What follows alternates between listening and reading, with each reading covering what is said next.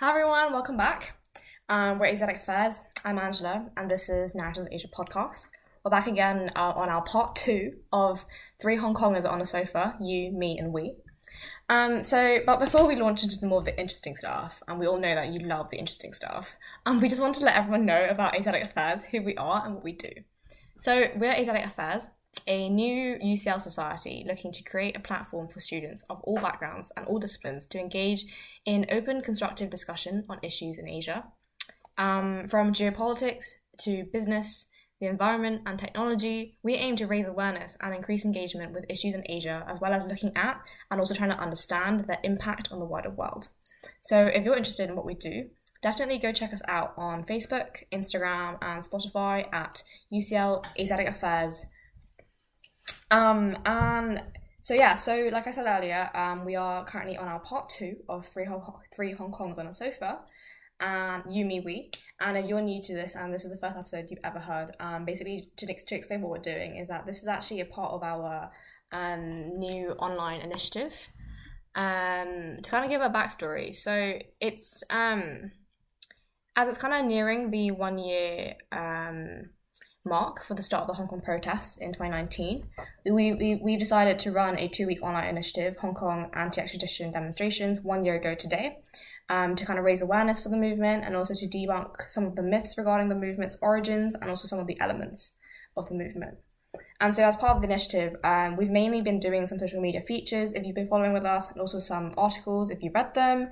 Um, we've also had a part one to this podcast episode, but essentially, what we've done is that we've actually recently set up an online platform, submissions platform, which is completely anonymous um, for anyone to share something of interest or of relevance to the um, the initiative that we're currently doing. So it's very much been a place where people have been able to kind of share their thoughts and opinions of the movement, as well as like ask questions or share their confusions over aspects of the movement. So in today's episode, I brought along again with uh, my co-host. Do you want to introduce yourself? To see you again. So yeah, um, so this episode will be a follow up from our previous one, and we'll just be carrying on with um, the same structure. We'll be reading through some more confessions and um, sharing sharing with you a few um, snippets of um, the most the more recent submission that we received. Um, so with the first confession, this time last year, I was probably preparing for my A level examinations. The memory remains freshly ingrained in my head, and I remember it was the weekend before one of the maths papers when the June 9th demonstration took place. What had intended to be a weekend of intensive revising turned into evenings of anxiety and a significant reduction in productivity.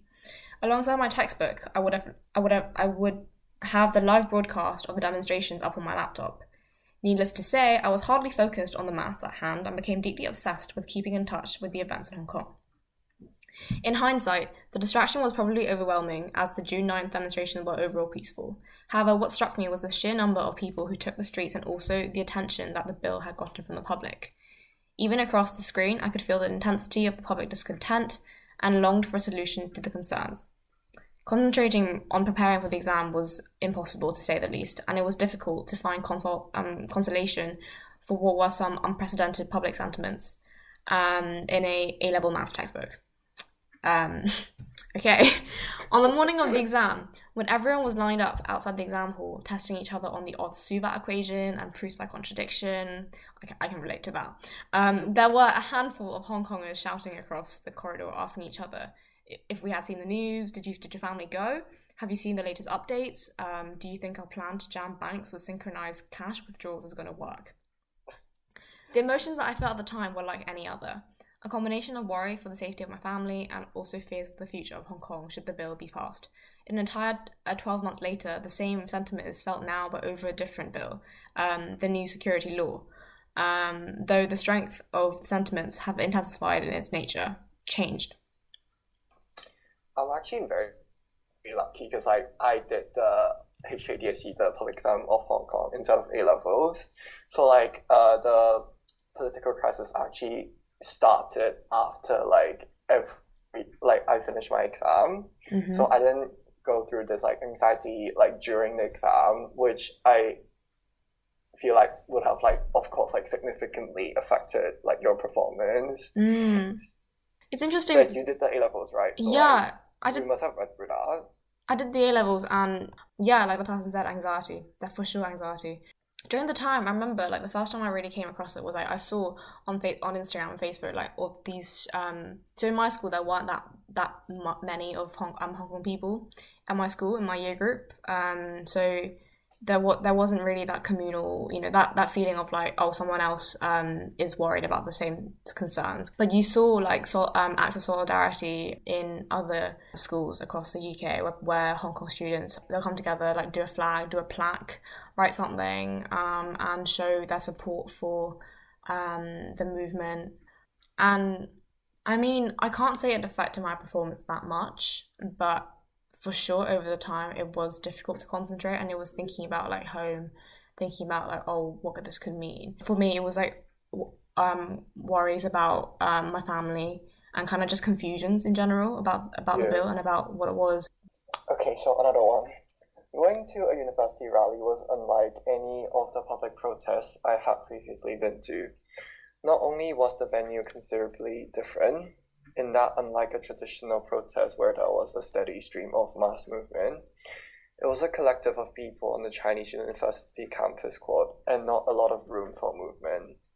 As drones hovered above our heads, some deployed by the organizers of the rally and some by the media, some possibly by the government institutions, uh, we all stood there in silence as somewhere in the distance, student union presidents gave individual speeches of motivation to the attendees of the rally.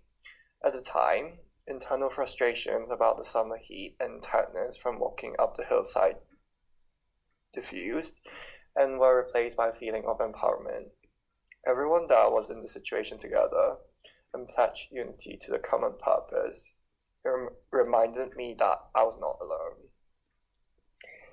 I was actually at that rally as well for me, it was very different actually. Because mm-hmm. like I actually saw quite a lot of people I actually know there, unlike other like protests I've been to where I just go with my like solid group of protest mates and I just kind of stick to them.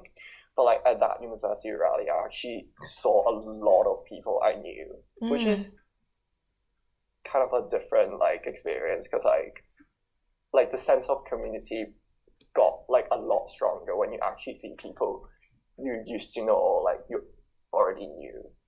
Mm. An avid follower of the Hong Kong protest schedule on social media and an avid protest goer, checking and reaffirming protest details um, became the single most important thing you had to do before attending any protest during the movement's duration.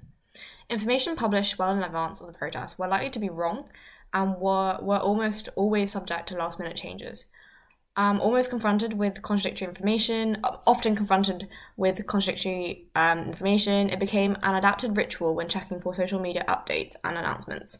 Um, particular care was taken when affirming the demonstration venue, the start time, the attire, and slogans that were to be used as each demonstration varied in their features and purpose. It was asked by one of my close friends why it was that Hong Kongers only scheduled public protests on the weekends and never on weekdays. Well, to tell the truth, I know not how to respond to this except for the fact that Hong Kongers have exceptional work ethics and high degrees of professionalism. I think we actually mentioned this in our previous yeah. thing, in our previous episode. Um, but yeah, carrying on. Protests on the weekend were usually organised by the Civil Human Rights Human Rights Front and advocated as citizens all in response. Whereas other movements during the week involved um, specific social groups such as teacher strikes, student strikes, and lunch hour strikes, which called on white collar workers in Central, which is our um, central business district, I think, CBD equivalent, yeah, yeah. to protest during um, lunch breaks. Um, as summer wore on, protests on the weekend, business as usual on Monday mornings became the new normal. It was like a mantra. The repeat of weekend protests and weekly pretense of political apathy were tiresome, but we carried on because we are participating as a collective, motivated by the same aims. Um, about the um, Hong Kongers protest schedule on social media and how like you had to check details about it. Um, it was very much the case during that time where um, there were two social media platforms that were used really a lot and became quite popular during the time, and that was um, Telegram and also um, um, LHK. LHK. Is there a full name for that or no? I don't think so. LHK. Well, these two were like the main social media platforms that were used um, for people to like discuss and also to coordinate responses and also just like it was it was a, in a way it's kind of like a it's I think I think people refer to refer to it as like the Hong Kong's version of Reddit. Um, but yeah, we also mentioned this in um, the our features article. Definitely go and, and check out our article and understand a bit more about the um, background to why Telegram and um, LIHK became such popular um, platforms um, that were used during the time. Bring on. Um, I remember a time when I was confronted with the dilemma of whether I should engage myself in a conversation with Actually, a drunk man. hang on. I want to go back to the previous one actually. So like with the with these teacher strikes, student strikes, and lunch hour strikes, like they were they're very much like targeting like specific groups Yeah, of people, right? but like, cause I, I remember being to like several one like these like group specific rallies as well. Cause like they have like core group of protesters with the stage, and then they kind of like invite like people to come on to the stage to speak. But then the people surrounding the stage were actually like people of like all different sorts sorts of walks of life. They actually uh, invite everyone to be there as well because like it's always good to be like showing support to like specific groups that were like particularly under pressure. Mm-hmm. So that's my impression of those sorts of protests. I think there were also some um, lawyer strikes. Uh, uh, it was like like before the main um like the before the first main like march there was like this like legal community silent march which is like called upon whenever the like rule of law situation in hong kong is under threat so like there was one of it was like the biggest silent march of all time after Mm. the handover so there were actually quite a lot of like group specific protests, but I feel like like there were also other like supporters there as well. So yeah, it's kind of like goes back to like the community effort of just Mhm. like people supporting each other. Mm. Anyway, back to the confession that I was Sorry, sorry, I interrupted you. I'll start from the beginning again. I remember a time when I was confronted with the dilemma of whether I should engage myself in a conversation with a drunk man over the then current situation in Hong Kong. Always a bad idea. Drunk man. this happened during the later months of summer, and I was out in Lan Kwai Fong when it happened. It was during those early hours of the, uh, the morning where, exhausted, you and some friends stood on the sidewalk contemplating whether you should go grab breakfast, or head home. A man, evidently drunk, came up behind us and asked where we were from. All of us, apart from one, said we were from Hong Kong, whilst the individual, patient, individual, individual patiently explained that he was from Hong Kong but held a foreign passport. The man remarked that it was cool that he had a foreign passport. Much better than having a Hong Kong one and being stuck here with all the protests. He further asked if they were even safe to go to, to which my friend, having never been to a protest himself and only viewed what was shown on TV, explained poorly that they were not safe, extremely violent and dangerous. In my opinion, having been to a couple over the holidays, provided you stay with the crowd and left the crowd when uh, left when the crowd dispersed, they were relatively safe. But by nature, I did not take this remark so well and snapped when jokingly. He asked why none of us were seen going to the protest. It's 3 a.m. No one is going to a protest at this ungodly hour, and frankly, all the people here, you are best suited as you even have on the black shirt.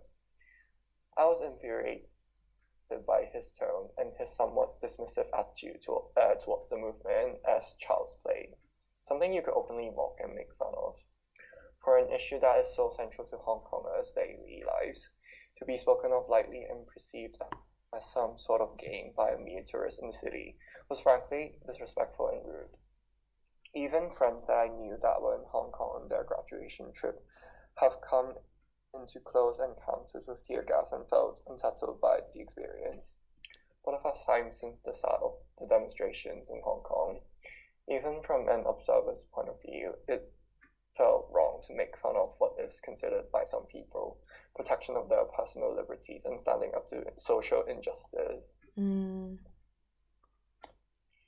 Actually kind of funny because like um like after I came to London for uni, I actually like this friend of mine actually said he was like uh, in Hong Kong when the protests first started, and then he actually didn't realize that was happening until the day before he was about to leave. Mm. So I guess it's actually quite different for like tourists because like maybe that's because like for this drunk man it was uh, in the later months of the protest so maybe he was aware of the movement then Mm, but then yeah. for my friend he was actually unaware of the time so that's like kind of interesting Actually, like talking about friends, like I had a um, I have a friend who recently told told me this, but um, she'd actually been she was in Hong Kong, I think like early May, so quite early on in the summer, so during the, uh, the very beginnings. Um, but she was um like walking around the central area, so that's like by Central IFC.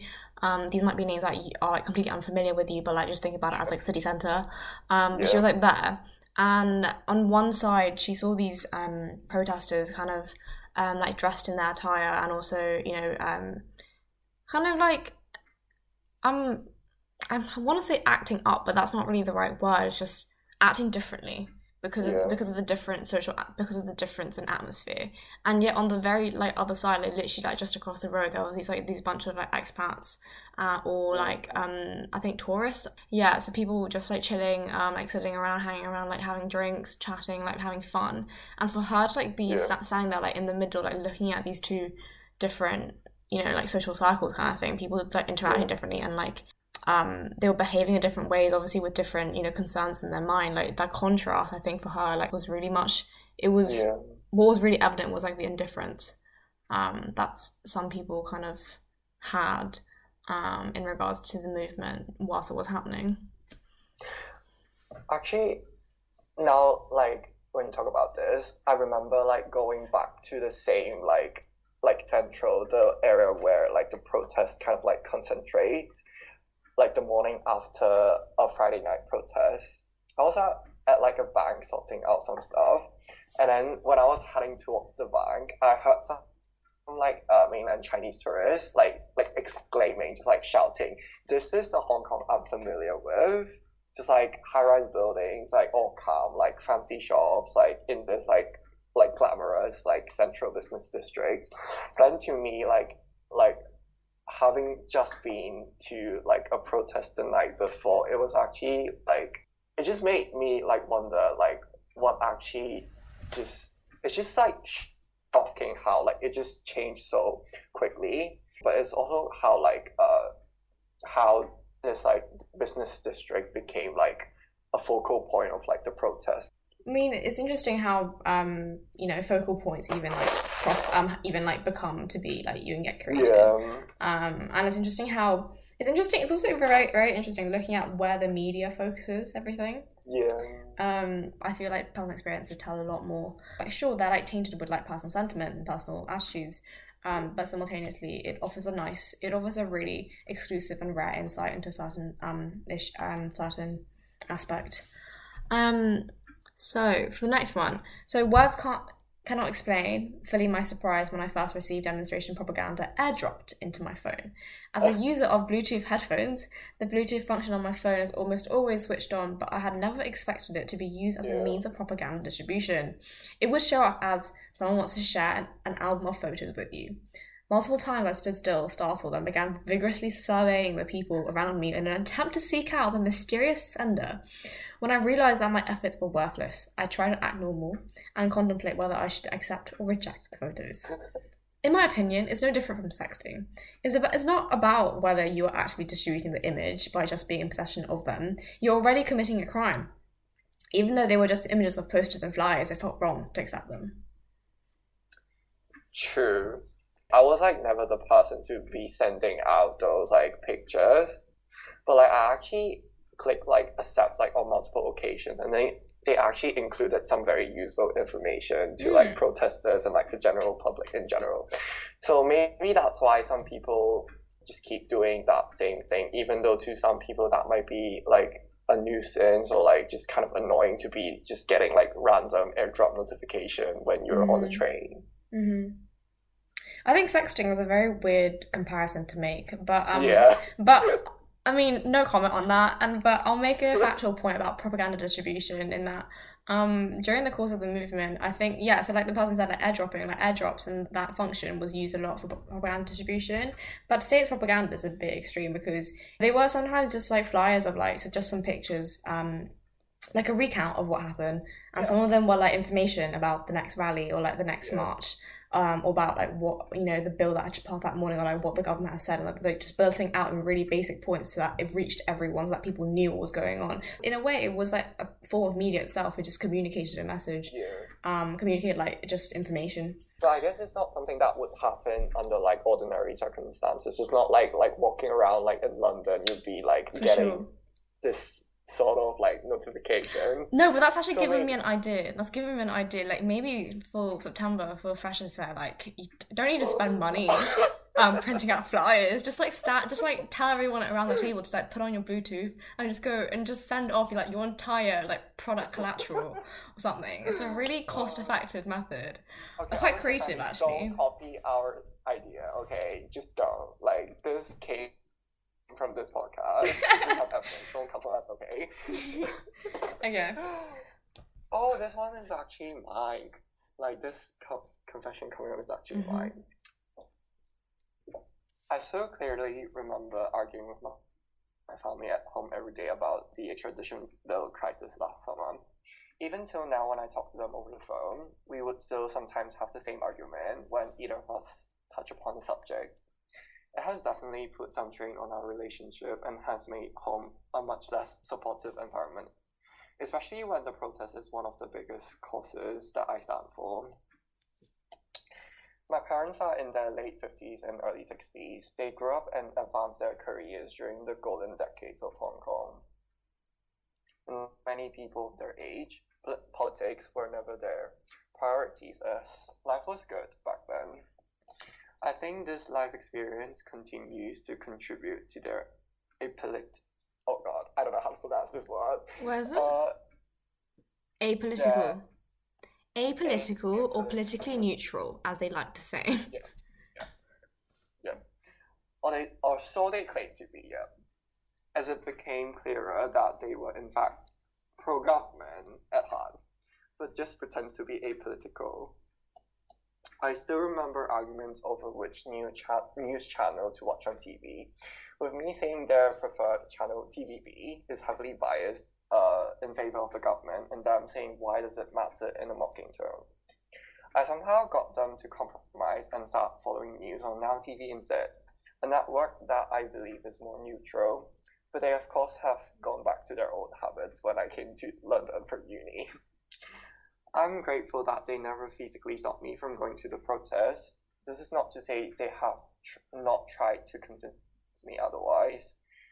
On 12th of June, the day where intense confrontation between the police and protesters took place, my mother tried to convince me to stay home by bringing my late grandma, saying, "What would she think of you when she is if she is still alive?" These words have stuck with me ever since. This sense of frustration and disappointment at home was a big contrast to the environment at work. I, at the time, was working at my mother's business friend's company. After the day of uh, the first protest, uh, 9th of June, me, an extremely weak person who never exercised unsurprisingly, got heat stroke, heat stroke after the march from Causeway Bay to the government headquarters that took a full day. Both my supervisor and my boss were very supportive, allowing me to stay home to rest for the next few days and that You are doing what had to be done. The topic of conversations at the workplace quickly changed from trivial stuff like what drama series people were watching during lunch to how ridiculous the government and the police were being in the first few weeks of the movement. Other than my peers, my job that I initially uh, dreaded became a very important support system that helped me through the turbulent times everyone was going through. Looking back, it was an extremely rough summer. The inevit- inevitable doom of the result release date was coming up, and with the stress of working Mondays to Fridays and protesting on the weekends without any time to rest, as well as being reminded every day that the city that I was once proud of was in fact a big fat lie. I honestly have no idea how I managed, but that was only the beginning of more and more troubles and absurdity that every Hong Konger, whether overseas like me or those who remain in the city, still have to live with every single day. Uh, I feel like this took on quite like a um, dark tone compared to other like confessions, but like the protest like taking a toll on like relationship is definitely like a common theme like for the past year. Cause like I've actually heard like quite a few people like getting divorced over like different political views, but like I feel like um my family is like actually like already really supportive because like even though we don't have the same political view, we agree to disagree, even though we might have like uh, arguments sometimes. But like for some rather unlucky like protesters, like some family actually like just like cut them off completely or just like even like kick them out of like uh, the doors, like just disowning them which is like rare case cases, but it goes to show how like polit- political views, how important they can be to some people. Mm-hmm. I think that's a very that's a valid point. Like political views taking um has taken up a very big aspect of people's conversations nowadays in Hong Kong. Yeah. Um, and it's to a point where it's kind of in terms of like social impacts, it's definitely like impacted a lot of people in terms of like their mental health. Um, it's been it's made um, family environments really toxic. It's meant it's meant that friendships have um, fallen out, um, and some people are finding it difficult to have like their own support system because, um, because of it as well. In a way, like the, with the movement, we've we've mentioned this briefly like a few times. I think it's just like the idea that the movement be, touched a lot of people um, on all levels, yeah. and like you said, like political opinions obviously for some people differed and it mattered a lot. But also, I think one point that we need to like get across is that people's experiences during the time were very different. What you hear from one person's yeah. confession, like like you've heard already, like in today's episode and also the one from last time, um, people's experiences of it have been so varied and diverse people all have a very different take on it people all have very different opinions on it. I think the one thing that we can do as individuals like we've been trying very much to do during this um these two episodes of podcast is just to respect people's opinions respect people's experiences and just accept that people have had these like rhetorics and have felt in these certain ways. But at the same time like being from hong kong being there at that time and experiencing all these things like um definitely i can empathize um because these are things that are very much um real and raw and yeah. numbing emotions, frankly. Yeah. Yeah. Um, and where you know where we apologize for ending on such a um a bit of a um sadden- saddening note. It shouldn't be. Um, but um, yeah, so that's um been all that that's been all the confession that we've had time for. Um, we you know we've tried our very best and trying to like um deliver on them and like distribute them in the best way possible. Um, but yeah. Just before we properly end, just wanted to quickly explain and remind everyone of what is um, what Narratives of Asia really is.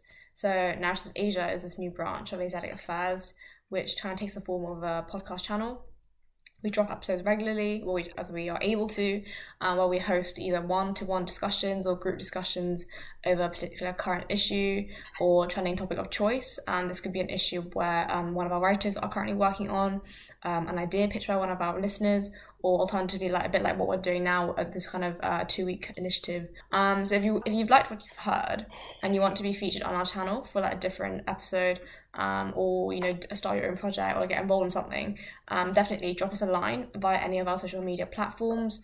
Um, it could be Instagram, Facebook, or email us directly at UCL Asiatic Affairs at gmail.com. Um, finally, thank you everyone for staying with us. Um, we realise that this episode has actually run over a little bit, a bit longer than we intended it to be.